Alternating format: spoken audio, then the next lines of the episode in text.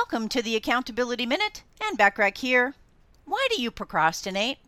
Understanding why you are not working on something can help you manage it.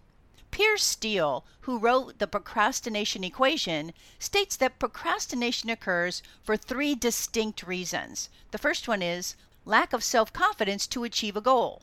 Number two, not interested in the task. And number three, distracted by impulsive behavior. According to Steel, if you do not value or expect that you will achieve your goal, you are more likely to procrastinate in some aspect of it.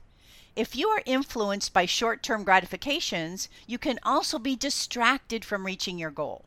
These distractions steal time away from what you should be working on and cause you to lose productivity and motivation. So, how can I reduce or stop procrastinating? You might be wondering.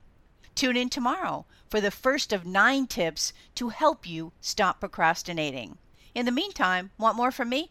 Subscribe to my business success tips and resources blog by going to accountabilitycoach.com forward slash blog. I appreciate you listening.